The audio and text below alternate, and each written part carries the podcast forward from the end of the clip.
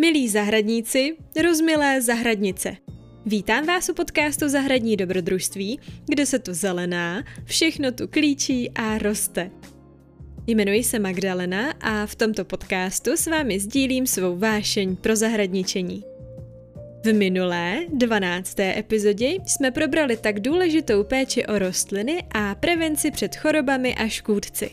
Zjistili jsme, že prevence znamená dobře pozorovat, dobře se starat, neudělat ukvapená rozhodnutí a snažit se o budování přirozené ochrany rostlin i zahrady celkově. A dneska se zaměříme právě na nejčastější škůdce naší úrody. A na to, co se s těmi prevíty počít? Pojďme si nejdřív říct něco o tom, kdo to škůdce je a mrknout se na širší ekologické souvislosti. Bude se nám to na zahrádce hodit. Přírodní, ekologicky šetrní a permakulturní zahradničení nemá rádo, když se škůdcům říká škůdci. Neberte to však předpojatě. Není to snaha o to nenazývat věci pravými jmény, jako spíš o to chápat životní souvislosti v osvěžujícím slova smyslu a tím přispět k lepšímu pochopení světa. Díky tomu a jen tak můžeme totiž učinit potřebné změny pro obnovu ekosystému. Pohled dnešních mladých lidí velmi složitě chápou naše babičky, no občas už i naše rodiče. Tak třeba: moje babička je nesmírně bystrá, chytrá a mladá duchem. A to jí příští rok bude 90 let. Babi, jsi úžasná, jsi vzor. Přesto, že se o všechno zajímá a má veliký rozhled, pro ní byla velmi těžko uchopitelná představa, že někdo může mít alergii na chleba, když jsme se o tom spolu bavili. Řeč na celiaky přišla díky tomu, že jsem babičce říkala, že se snažím ve svém jídelníčku omezovat sacharidy. Tou alergií na chleba myslím samozřejmě celiaky, tedy neschopnost organismu a střev zpracovat lepek. Pro babičku byla těžko uchopitelná představa, že může chleba člověku nějakým způsobem škodit, a těžko představitelné, že někdo dokonce chleba, tedy potravinu, bez které by nikdo v době jejího mládí nepřežil, nemůže jíst vůbec. Chleba měli každý den k jídlu minimálně k snídani a večeři a k obědu měli kaši. K tomu nějaké to jablko, jen v létě, a zelí, kvašené. Určitě vajíčka a mléko, občas maso, občas něco sladkého, nejspíš med. A až v pozdější době se stala běžnou také zelenina díky místním zelenářům. Tak jak by tedy někdo mohl žít bez chleba? Jenže pro člověka, který má problém mouku strávit, je zase jen těžko představitelná myšlenka, že jíst chleba je přece normální, a tak proč on to prostě nepřekoná? A proto je tak obtížné, aby mezi generacemi došlo k dokonalému souznění. Pro poválečnou generaci bylo naprosto esenciální budovat, stavět a maximalizovat výrobu. A taky pro ně velice těžko představitelné, že my, mladá generace, chceme jejich svět, ve kterém je úspěch stělesněný růstem, naopak zpomalit a přeměnit tak, abychom obnovili přírodu, na které závisí život zase našich dětí. Nebo alespoň tak to vidím já. A to mi právě připomíná pomyšlení na škůdce. O tom, jak Rachel Carsonová zažehla ve světě v 70. letech environmentální hnutí a o kouzelném a smrtelném DDT zároveň, jsme si povídali v 7. díle s názvem Jak a proč na svou zahrádku nalákat život z živočišné říše. Víme tedy, že zdánlivě geniální řešení v podobě velkého zásahu do ekosystému by nám mělo být podezřelé. A že v přírodě, ve světě, je vše se vším propojeno. Proto nechtějí permakulturní ani přírodní zahradníci škůdce nazývat škůdci. Věří, že pokud dáme těmto tvorům nálepku škůdce, nezbavíme se jiných představ o nich. Neuvidíme je zároveň jako obohacení zahrady nebo i přírody, jako potravu pro ptáky nebo jako ukazatel na vzniklou nerovnováhu. Když jich je na zahradě poskromnou a budujeme zde život celkově, tu housenku sežere ježek, támhle ji sezobne pták a jinde si na ní zase smlsne ještěrka nebo žába. Pokud je housenek více, možná postačí použít přírodní postřik k posílení přirozené obrany rostlin, který umožní rostlině vyslat signál, že tady se teda hmyz rozhodně nenabaští. A když se přemnoží, Obvykle nám dávají najevo nějakou zásadní nerovnováhu. A ta může, a nebo ani nemusí souviset s tím, jak svou zahrádku obhospodařujeme. Nerovnováha totiž může poukazovat na chyby, které se staly v ekosystému celkově. No ruku na srdce, většinou tu chybu dělá člověk. Tak třeba. Zajímalo by vás, proč každé jaro vyjedou na české zahrádky zástupy slizkých plzáků? Bylo nebylo, za 7 horami a řekami leželo Španělsko. Odtamtud se do Evropy dováželo mnoho zajímavých rostlin i dalšího zahradního materiálu. Nejednou se tak vezl do Evropy pořádně uleželý hnůj, který si zahradníci moc pochvalovali. Líbilo se jim, jak to v něm všechno pěkně roste a jak hezky voní. Jaké překvapení se jim však na jaře představilo, když najednou na svých pečlivě obhospodařovaných zahrádkách měli o černého pasažéra více. O mnoho slizkých, zrzavě hnědých pasažérů, plzáků španělských více. Nepomohlo lamentování, nepomohlo ničení vajíček, nepomohlo ani zuřivé dělení plzáků na půl. Plzákům se na zahrádkách zkrátka líbilo a nikdo jim nestál v cestě tak, aby se nemohli množit a zahrádky kolonizovat. Nečekaný výlet v kupě hnoje se pro nové generace plzáků stal doslova rájem.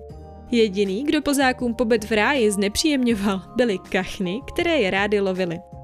Ale bohatství čerstvých lístků, salátků, samá mňamka jim vždy pomohlo se zotavit. Plzáci se radovali a odradili všechny zahradníky od zahradničení. A to byl pohádky konec. Odradí plzáci od zahradničení i vás? No, doufám, že ne. Určitě je totiž spousta opatření, které můžeme proti plzákům španělským na své zahrádce udělat. Jen je to s nimi opravdu těžké. Na našem území se rozmnožili proto, že tu mají až moc optimální podmínky pro život a zároveň minimum predátorů. To se může stát, když se do ekosystému dostane cizí druh, který do něj nepatří. Podobně se v naší přírodě rozlézá bolševník, křídlatky, vlčí bob, určité druhy netýkavek a zlatobílů, pajasan i borovice vejmutovka, kustovnice cizí, ale i další rostliny. Z živočichů se u nás přemnožil mýval, norek, psík, ondatra, různé druhy raků a dokonce i želva nádherná. Bolševník se nejprve pěstoval v parcích, odkud se rozšířil do volné přírody a vytlačuje původní druhy. Podobně to bylo u křídlatky, která se nejprve pěstovala v botanické zahradě. Vlčí bob, známý pod názvem lupina, se u nás pěstoval už od konce 18. století. Dnes ohrožuje přirozené společenství českých luk. Mýval byl v první polovině 20. století u nás schovan asi kvůli kožešině. Z chovu utekl a ve volné přírodě bez predátora se přemnožil a znepříjemňuje život domácímu jezevci i kočce divoké. A podobně to bylo s norkem i psíkem. A jak se k nám dostala želva nádherná, která se u nás následně rozmnožila, ptáte se? Jak jinak než z domácího akvárka. Holt, pořízení domácího zvířátka je potřeba si dobře rozmyslet a ne ho pustit do volné přírody ve chvíli, kdy už o něj nemáme zájem.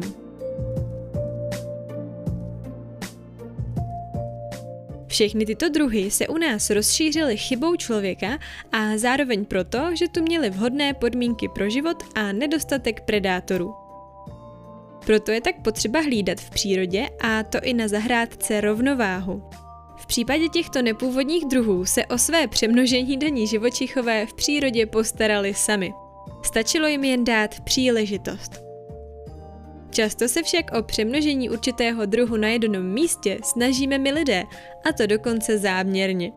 Když pěstujeme potraviny, účelově se snažíme na jednom obrovském poli vypěstovat jen jednu plodinu, ve velkém. Pěstujeme pšenici, kukuřici, řepku nebo salát, brambory, mrkev, co vás napadne. Děláme to proto, abychom určité potraviny měli nejen dostatek, ale abychom co nejvíce zefektivnili výrobní procesy. Díky tomu můžeme používat těžkou techniku pro orbu, setí, ošetření rostlin i sklizeň. A aby plevely ploděně neubíraly vodu a živiny, používáme proti nim herbicidy. Díky tomu maximalizujeme nejen úrodu, ale i zisk. Zároveň se ale snažíme o něco velmi nepřirozeného. Příroda sama o sobě nezná velké pláně jedné plodiny. Ani přirozené lesy nebo louky nejsou jednolité, jednodruhové. V řece je živočichů široké spektrum a v půdě jak vysmet. A tak stejně jako španělský plzák kolonizoval české zahrádky, protože k tomu měl příležitost, napadá monokultury spousta houbových onemocnění a škůdců, proti kterým my následně bojujeme použitím pesticidů, které se však postarají o vyhubení veškerého života, nejen toho takzvaného škůdce. A právě proto je šikovné se na zahrádce jednak vyvarovat vysazování nepůvodních nebo alespoň dobře neosvědčených druhů rostlin. A zároveň se snažit na zahrádce budovat co nejbohatší společenství rostlin, které zároveň přilákají rozmanité společenství živočichů. Díky tomu není společenství zahrady tolik náchylné vůči škůdcům tak, jako je náchylné monokulturní pole. A nebo, když nám škůdce přeci jen spustoší určitý druh zeleniny, zbyde celá řada ostatních rostlin. Zkrátka, zahradní dobrodružství je skutečné dobrodružství a občas musíme i něco obětovat. A teď se pojďme podívat zblízka na 3 nejčastější zahradní neřády. Slimáky, mravence a mšice. U každého si řekneme, co daného živočicha charakterizuje, jak škodí naší zahradě, jaké má přirozené nepřátele a jak se proti nim můžeme bránit. Nejprve sfoukneme ty slimáky, s těmi je to opravdu těžké. Slimáky, přesněji španělské plzáky, poznáme podle výrazně zrzavohnědé až tmavě hnědé barvy. Když se pohybují po zahradě, zanechávají za sebou velmi viditelnou cestu se slizem. Tím jsou typičtí a bohužel právě to jim pomáhá se pohybovat i ve chvíli, kdy není příliš vlhko. Jak škodí naší zahradě? Žerou takřka vše, co jim přijde do cesty, neradi však mají hořké chutě. Nechtějí se tedy zakousnout do aromatických bylin ani do hořčice. Nechutná jim česnek ani petržel. Pohrdají pastyňákem a měsíčkem, šalvějí i tymiánem. Vyhnout by se měli také mátě a meduňce. Z dalších bylin, které skutečně nemusí, můžeme okolo záhonů vytvořit bariéru, mulč. Zkuste k tomu využít vratič, hřebříček, přeslečku nebo peleněk či kapradí. A jaké mají přirozené nepřátele? Moc rádi si na nich pochutnávají indičtí běžci a kachny, to asi víte. Mnoho lidí je kvůli tomu chová. Dalšími přirozenými nepřáteli slimáků jsou však ježci, krtci nebo rejsci a dokonce i slepíši. Malé slimáky si moc rádi dají k obědu kosy nebo drozdi a skokani.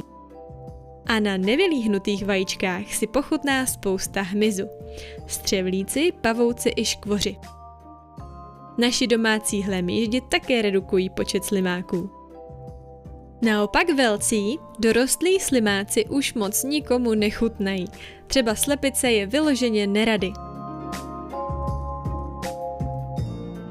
A jak se proti slimákům můžeme bránit? I když mají opravdu hodně slizu, neradi jezdí po suchém materiálu. Proto je vhodné mulčovat cestičky i povrch záhonů třeba pilinami, pískem, řezankou ze slámy nebo jehličím. A nesnáší také popel. Celkově zkrátka mají rádi vlhké prostředí a to suché jim příliš nevyhovuje. Zároveň je dobré kvůli jejich výskytu upravit zalévání. Pokud zaléváme rostliny večer, mají slimáci na zahradě pré.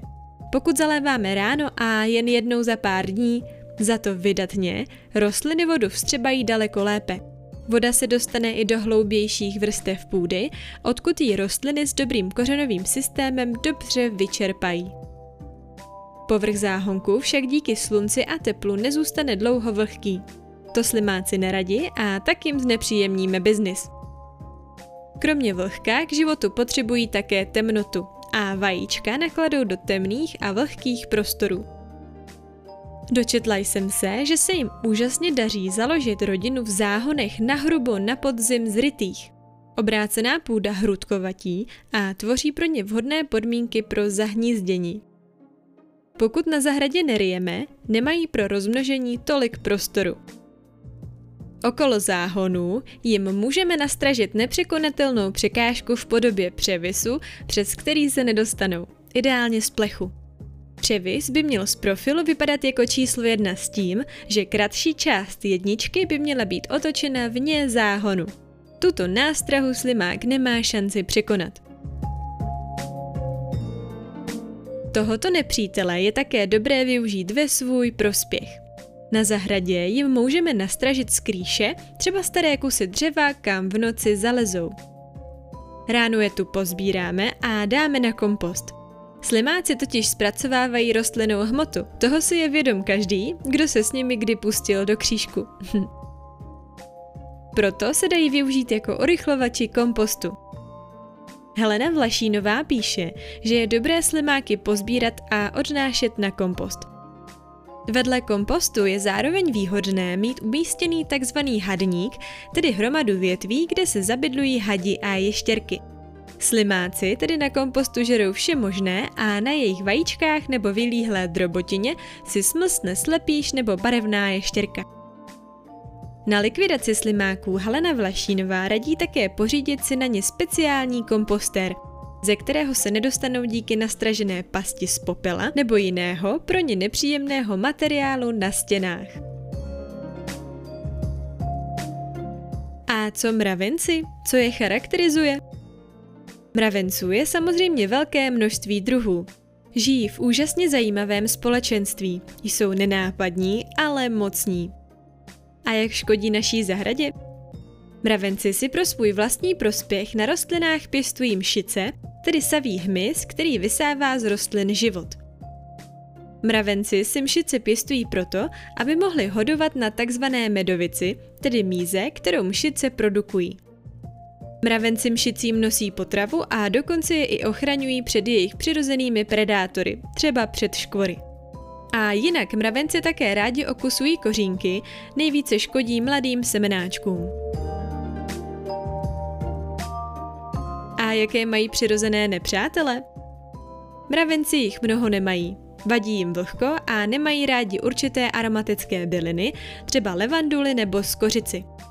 Proto se mnoho zahradníků snaží mravencům znepříjemnit život tak, že jim do mraveniště sypou skořici nebo ho prolívají vodou. Obvykle to však nepomáhá. Mravenců je mnoho a brzy se zotaví. Jak se tedy proti nim můžeme bránit? Mravenci mají z mšic vlastně vytvořené takové stádo dojných krav, podobně jako to děláme my, lidé. Dá se to pochopit? Snad ano, ale jejich zemědělskou činnost spíše podporovat nechceme. Pokud nevidíme, že by mravenci na zahradě mšice chovali, zkusíme se s nimi sžít a vzít je jako součást zahrady. Příliš toho totiž proti nim nezmůžeme. Účinné však může být pokusit se mraveniště přemístit. Uděláme to tak, že mraveniště přiklopíme velkým kameninovým květináčem. Pro mravence je to výhodná stavba, do které se brzy přestěhují, obvykle i s královnou. A my pak květináč i s mraveništěm přestěhujeme mimo naší zahradu nebo na místo, kde nám nebudou tolik vadit. Do místa opuštěného hnízda pak vysadíme levanduly, routu vonou nebo peleněk, které mravencům vadí. Určitě nepoužíváme lepové pasti, na které se nachytá i spousta jiného hmyzu a skázou se občas stanou i ptákům. Naopak okolo stromů vysazujeme právě aromatické byliny, levanduly, routu vonou, kopretinu vratič, tymián, majoránku a lichořeřišnici. A aby si mravenci nechtěli pěstovat mšice v korunách stromů, vyvěsíme tam svazky těchto vonných bylin. A co mšice? Co je charakterizuje a jak škodí naší zahradě? Mšice je taková švestičkovitá průhledná breberka s nohama a tykadlama. Jedná se o savý hmyz, který z rostliny vysává mízu a tím ji oslabuje a infikuje nemocemi. Je však potřeba říci, že mšice nejraději napadají rostliny, které jsou už nějak oslabené. Proto je tak potřeba prevence, o které jsme se bavili v minulém 12. díle Zahradního dobrodružství. Jaké mají mšice přirozené nepřátelé a jak se proti nim můžeme bránit? Na své zahradě hlavně podporujeme výskyt hmyzu, který se oproti mravencům mšicemi živí tak, že je likviduje. Jedná se o berušky, pestřenky, zlatoočka i škvory, ale i další hmyz. Pro všechny tyto hmyzáky tvoříme v zahradě vhodné prostředí. Krásné a také milé jsou takzvané hmyzí domečky, díky kterým si můžeme uvědomit, co takový hmyz v zahradě potřebuje. Mnoho dutinek, rozličných dírek a proláklin. Ceníme si slunéček sedmitečných. Věřili byste tomu, že jedno nevinně vypadající slunéčko sedmitečné už od larvy po dospělost sežere za sezónu i 5000 kusů mšic? No to je teda slušný strávník. Na hnízdění potřebuje kameny a kůru stromů, kam může zalézt. Poslouží mu ale i staré dřevo a uschlé květiny. A co pestřenky? Pestřenky jsou mouchy, které trochu připomínají vosičky. Mně osobně přijdou opravdu roztomilé. A to nejen kvůli snaze napodobit vosu, ale i kvůli roztomilému sosáčku. Dospělé pestřenky se živí nektarem. Jejich larvy však žerou savý hmyz, včetně mšic. Proto na zahrádku sázíme různé myříkovité rostliny, jejich škvěty se rády živí. Mrkev, kopr, fenikl i petržel. Zlatoočka je taková ta elegantní, bledě zelená moucha, co připomíná lesní vílu. Je to křehký hmyz, který ve velkém pořádá právě například mšice, a to dokonce i jeho drobotina, tedy larvy. A co teprve škvoři? Možná vám přijdou nesympatičtí, jenže jsou to opravdu mazáci. Zimují a nocují v květech, starých listech a nebo i v popadaném ovoci. Krmí se rádi právě vajíčky mšic, takže jejich počet na zahradě radikálně snižují. A ani mšice nemají rády nepříjemný pach Afrikánů, levandule nebo saturejky. Rostliny se hodí proti mšicím postříkat také bylinnými jíchami, o kterých jsme si povídali v minulém díle a které spolu vyrobíme v bonusových epizodách na platformě Hero Hero. Na konci této epizody bych ráda shrnula vše, co jsme si dneska řekli. Pro změnu úhlu pohledu je dobré přestat lepět na hanlivém označení škůdce a na věc se podívat trochu z jiného úhlu. Za přemnožení určitého druhu živočicha nebo rostliny obvykle může člověk. Nepůvodní druhy rostlin a živočichů se v nové domovině přemnoží díky tomu, že nemají přirozené predátory. V jednolitém, monokulturním společenství se takzvanému škůdci daří, protože tu má volné pole působnosti. Mnoho nepůvodních druhů rostlin se ve volném přírodě rozmnožilo kvůli tomu, že utekly ze zahrádek. Proto bychom měli být obezřetní při vysazování nepůvodních druhů na naší zahrádku. Naopak je dobré budovat rozmanitost, ve které se jeden organismus obvykle tolik neprosadí. V příští epizodě si představíme další škůdce a taky si řekneme, jak na ně.